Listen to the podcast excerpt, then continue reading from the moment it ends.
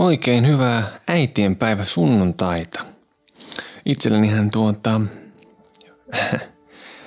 vuosi sitten äitienpäivänä niin tapahtui ero, joten uskoisin, että tänä vuonna äitienpäivä on, on hiukan kivempi.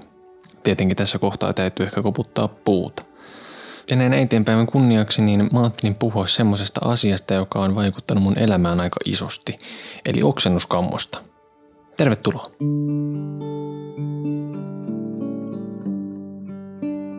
Mun oksennuskammo alkoi Tapanin päivänä 2012, kun mä olin ollut viettämässä joulua mun vanhempien luona ja sitten mun broidi oli ollut kanssa siellä oman perheensä kanssa. Ja mä palasin Tapanina sitten kotiin ja mun tyttöystävä tuli silloin myös omien vanhempiensa luota himaa ja ja sitten siinä illalla niin mä avasin Facebookia ja näin siellä, että mun broidin tota, silloinen vaimo oli laittanut ilmoituksen, että nyt hän on ruvennut oksentamaan, että kivat päivät tulossa. Ja tietysti mä rupesin heti ajattelemaan, että no niin, nyt se varmaan tulee sitten mullekin. Ja Siinä me tilattiin mun tyttöystävän kanssa pizzaa ja me katsottiin Prison Breakia, sitä kakkostuotantokautta ja mä pystyin syömään siitä pizzasta niin kuin ehkä puolitoista palaa tai jotain ja sitten mun oli pakko sitä vessaan ja mä sylin niin kuin pois se mun suussa olleen sliceista pizzaa ja sitten me mentiin näkee meidän yhteisiä frendejä. Joku soittaa summeria, mitä saatanaa. Se olikin Jussi, kun soitti summeria. Hei. Tulin vaan käymään.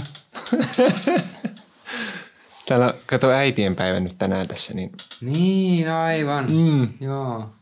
äitienpäivä spessua täällä. Ihana. Joo, puhun oksentamisesta. Okei.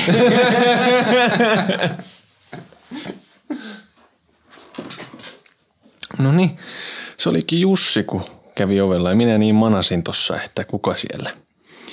Nythän ei siis vielä oikeasti ole sunnuntai, kun tätä äänitintä on perjantai ja Jussi on lähdössä Ouluun ja itsekin pitää kohta jostain junaan, niin tässä täytyy yrittää vallan kiirettä pitää. En edes muista, mitä mä sanoin tuossa aiemmin. Mutta anyways, oli syöty pizzaa, mentiin frendeille ja siellä friendien luona koko ajan pelkäsin, että no niin, tuu kipeäksi. Kaikki sano samaan psyykaat itsellesi tota tautia. Rauhoitu. Mutta mä en vaan psyykannut itselleni sitä tautia. Koska sitten illalla, kun me tultiin kotia tyttöystävän kanssa, niin mä en pystynyt peseen edes hampaita, koska mä en voinut laittaa suuhun mitään, kun mä rupes äh, niin kuin ällöttää niin paljon. Ja mun tyttöystävä yritti lohduttaa ja tulette ettekö lähelle silleen silittämään, että ei tässä mitään. Niin mä sanoin silleen, että äh, me pois sä oksetat mua. Jotenkin silloin kun oksettaa ja toinen ihminen tulee lähelle, niin siitä tulee semmoinen omituinen tunne, semmoinen jotenkin sähköinen tai semmoinen joku outo aura, en mä tiedä. Sitten se rupesi hyökättää lisää.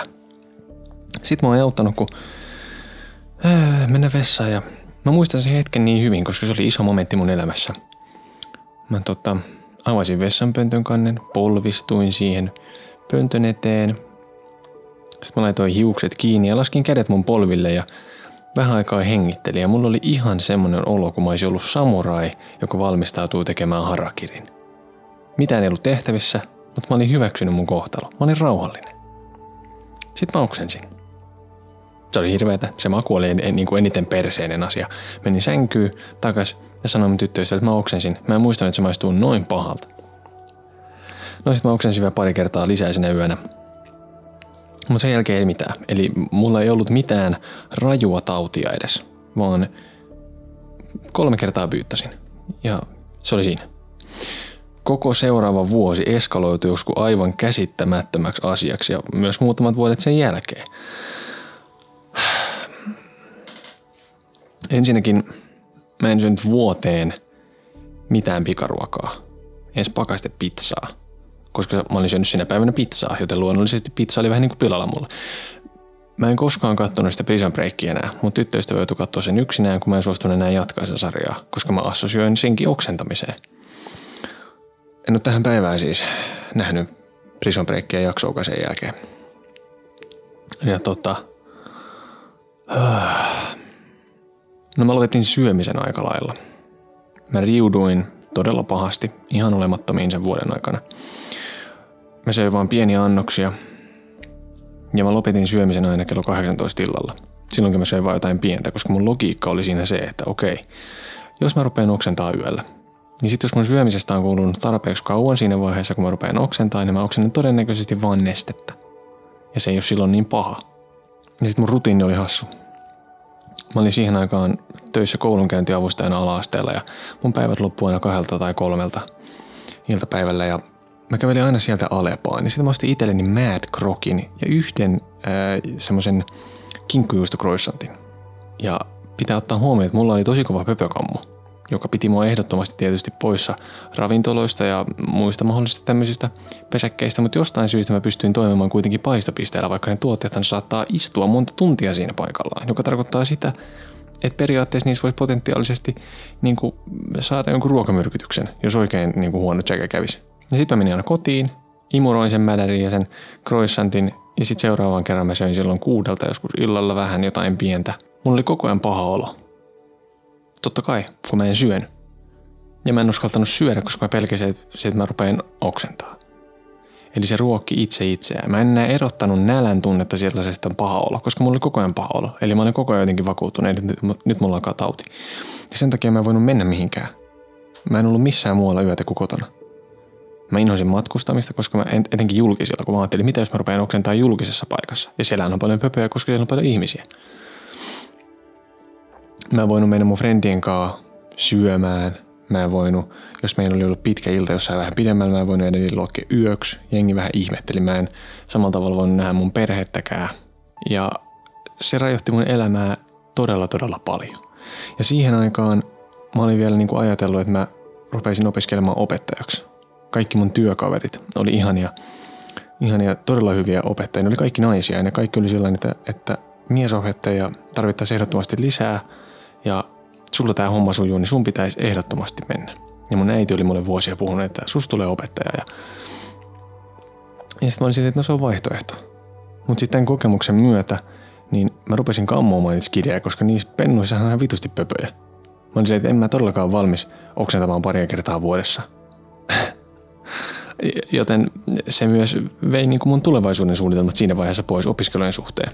Ja tämä oli semmoinen asia, että tätä oli toisten ihmisten todella vaikea ymmärtää. Totta kai. Että friendit ei oikein niin hiffannut, että miksi mä en voi tehdä jotain. Ja mä kuulin niin monta kertaa sen lauseen, että et, et, et sä voi kuolla siihen, pelkää, että sä kuolet siihen. Mä sanoin, että en mä pelkää, että mä kuolen siihen. Eikä tietenkään, koska se oli aivan irrationaalista. Pelot on usein aivan totaalisen irrationaalisia. Tämä oli yksi niistä. Oksentaminen on monta kertaa helpotus, kun se tapahtuu. Mutta en mä nähnyt sitä niin. Mä päädyin semmoiseen pisteeseen, että mä sanoin ääneenkin muutamaan kertaan silloin eri ihmisille, että mä kuolisin mieluummin kuin oksentaisin. Mä muistan, kun se ekan vuoden aikana mä soitin mun kerran ja mä itkin, kun mä olin niin loppu. Mun energiatasot oli koko ajan ihan päiskeidaa. Mä olin aliravittu mä en uskaltanut tehdä mitään, koska kaikki tuntui potentiaaliselta vaaralta saada jotain pöpöjä ja joutua oksentamaan. Eli mä olin ihan hullussa limpossa itteni kanssa. Sitten mun äiti sanoi mulle silloin, kun mä soitin sille, että sulla saattaa olla fobia. Ja mä rupesin tutkia asiaa ja, ja niinhän selvisi, että mulla on emetofobia. Tai siis oli. Ja tota, Mä en tietenkään tehnyt asialle mitään, en mä mennyt mihinkään juttelemaan asiasta tai yrittänyt hakea siihen mitään apua, vaan mä vaan kärsin yksin sen jutun kanssa, koska se hävetti mua se pelko. Mua hävetti se, että joku tämmöinen asia estää mua tekemästä asioita. Ja kukaan ei ymmärtänyt sitä, niin se vaan lisäsi sitä häpeetä.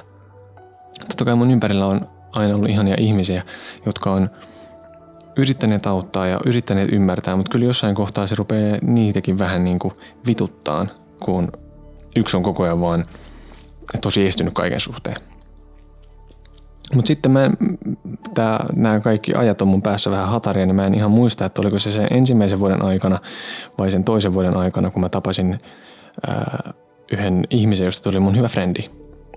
Ja me oltiin tunnettu jo aika pitkään niin siinä vaiheessa, kun mulle selvisi, että hänellä on tämä sama kammo jotenkin se ei ollut koskaan tullut niin puheeksi, eikä kumpikaan ei ollut kehannut tuoda sitä esille, mutta päädyttiin puhumaan siitä ja ensimmäistä kertaa mä sain oikeasti ymmärrystä sille mun pelolle. Ja se auttoi todella paljon. Sitten mä rupesin niin kuin pikkuhiljaa taas tekemään enemmän asioita. Mä vähän niin kuin pakotin itteeni kulkemaan, vaikka se pelotti mua tosi paljon. Mä pesin tosi paljon mun käsiä. Mä olin hyvin tarkka jatkuvasti kaikesta hygieniasta. Ja mä kyselin siis monta vuotta sen alkamisen jälkeen ihmisiltä aina, jos joku oli kipeänä, että mikä tauti oli. Mun oli pakko saada tietää, mitkä oireet sillä oli ollut, ennen kuin mä pystyin menemään sinne. Jos oli mitään vatsaan liittyvää, niin mä en, siis vaikka se olisi ollut viikon jo terveenä, niin mä en suostunut näkemään niitä. Ja etin menemät paikkoihin ihan vaan sen takia, että jollain oli ollut semmoinen. Ja heti jos joku kertoo, jossain keskustelussa käy ilmi, että joku ihminen oli jonkun semmoisen ihmisen seurassa, jolla on ollut mahatauti, tai sillä mahdollisesti on itsellä ollut mahatauti, niin mä hyppäsin heti silleen pari metriä kauemmas. Ja niin kuin turvavälin päästä juttelin sille. Mä muistan kerran, kun mun silloin se tyttöystävän äiti tuli käymään yksin. Ja niiden perheessä oli siellä sitten joillakin lapsilla ollut, ollut vähän maatautia joskus viikko sitten – niin mä pysyin koko ajan hyvin kaukana hänestä, ja kun hän lähti, niin mä hinkkasin kaikki oven kahvat ja kaiken mahdollisen, mihin se oli koskenut kaikilla puhdistusaineilla ja muilla. Ja mä en vieläkään tiedä täysin, mistä mun fobia aikanaan johtuu. Mutta mun oma veikkaus on se, että se liittyy itsenäistymiseen. Ilmeisesti monilla ihmisillä alkaa silloin 20 kynnyksellä niillä main, tai se on niin otollinen aika, että syntyy erinäköisiä pelkoja tai neurooseja. Ja sitten mä rupesin huomaamaan, että mun ympärillä olevilla ihmisillä oli just tämmöisiä erilaisia irrationaalisia juttuja, jotka nyt on sitten vuosien myötä, niin heillä kaikilla vähän niin kuin karisseet. Mutta se helpotti mun oloa vähän, kun mä tajusin, että okei, että mun juttu vaan nyt sattuu olemaan tämä oksentaminen. Ja se, miten mä oon itse tätä jotenkin yrittänyt järkeillä, on se, että samaan aikaan mä sain mun ensimmäisen työpaikan. Oikein työpaikan ja samaan aikaan mä muutin ensimmäistä kertaa omilleni. Me muutettiin mun tyttöystävän kanssa silloin asumaan yhteen. Ja ne on kaikki aika isoja muutoksia semmoiselle nuorelle kundille. Etenkin koska mä en olisi muutenkaan halunnut muuttaa todellakaan vielä pois mun porukoilta. Tämmöinen nössykkä kun on aina ollut, niin, niin siinä oli monia juttuja. Niin se oli vaan semmoinen otollinen aika tommosen eh, pelon niin kuin kukkaan. Ja se kerkesi siinä muutaman vuoden mulle jyllätä. Ja sitten tapahtui semmoinen asia, joka sai mun paranemisprosessin oikeasti käyntiin. Eli mun silloinen tyttöystävä jätti mut. Ja yhtäkkiä niin mä en miettinytkään enää sitä oksentamista yhtään. Koska mä koin ensimmäistä kertaa todellisia sydänsuria. Mä koin ihan hirveitä oloja, semmoista avuttomuutta. Ei mulla ollut aikaa miettiä sitä. Mä rupesin myös vähän juomaan mä niin kuin halusin vedellä perseitä, mutta mä en koskaan kuitenkaan täysin vetänyt niitä, koska edelleen oli se pelko siitä oksentamisesta sen alkoholin takia. Ja mä en luonnollisesti siis ollut sitä ennen juuri juonut yhtään, koska pelko ja muut ympärillä tapahtuneet asiat johtivat siihen, että mä en halunnut juoda. Ja sitten mä muutin Tampereelle, mikä oli tosi iso, iso askel eteenpäin kaikilla osa-alueilla mun elämässä. Niin tota, täällä sitten oli koko ajan bileitä. Mä en tuntenut ketään. Oli uusi ympäristö, oli koko ajan tekemistä, mulla oli tosi kivaa. En mä kerännyt miettiä mitään semmoista skeidaa. Ja sit mun ympärillä mä näin tosi paljon sitä, kun ihmiset kännissä oksentaa. Jos olisi tapahtunut mulle aiemmin, niin mä olisin juossut karkuun sieltä kämpästä, missä joku oksens. Koska sillä ei ole väliä, oliko siellä alkoholia vai ei. Se oksens, se riitti mulle, mä lähden vittuun. Mutta yhtäkkiä se ei enää haitannut mua että mä niinku tämmöisille hyvin pienillä stepeillä pääsin niinku eteenpäin. Tässä kohtaa oli menossa niinku neljäs vuosi sitä mun kammua, kun mä tulin Tampereelle. Ja tota, mä vaan tarvitsin selkeästi jonkun isomman asian tapahtumaan mun elämään. Eli mä tarvin pahemman turvattomuuden, pahemman kontrolloimattomuuden tunteen kuin se oksentaminen. Mikä oli se ero? Tämä nyt ei ole tarkoitus olla mikään mainospuhe millekään eroamiselle. Että ei niin paljon pahaa, että jotain hyvääkin, mutta tässähän se oli aivan totta, että, että se ero vaikutti siihen, että mun pelko rupesi karisemaan. Mä tulin tähän kaupunkiin, jossa mä oon edelleen. Mä päädyin niiden asioiden pariin, joiden parissa mä tällä hetkellä teen töitä. Eli, eli sillä, oli niin kuin, sillä oli isoja myös positiivisia vaikutuksia kaiken kaikkiaan. Ja sitten viime kesänä, itse asiassa viime juhannuksena, niin tapahtui kaikkein isoin asia tämän oksennuskammon kanssa. Mä olin tota noin, niin päätynyt Raumalle tuntemattomien ihmisten seuraan ja sitten siellä mä join niin kuin koko päivän kaikkea mahdollista kaljaa, siideriä, viiniä, lonkkua, rommia, viskiä, you name it, I had it. Ja muistan kun viideltä aamulla niin mä olin mennyt niin kuin jo nukkumaan patjalle. Ja sitten mun oli tosi niin kuin huono olo, että mun oli pakko josta ulos sieltä talosta. Ja menin semmoiselle kaunille kalliolle ja mä olin siis Mä en ole ikinä ollut semmoisia päätyjä elämässä, niin mä hädin tuskin pysyin pystyssä. Ja jotenkin siinä kävellessä niin yhtäkkiä vähän niin kuin huomaamatta, niin vedin semmoista ihan hirveät karjuyrjöt.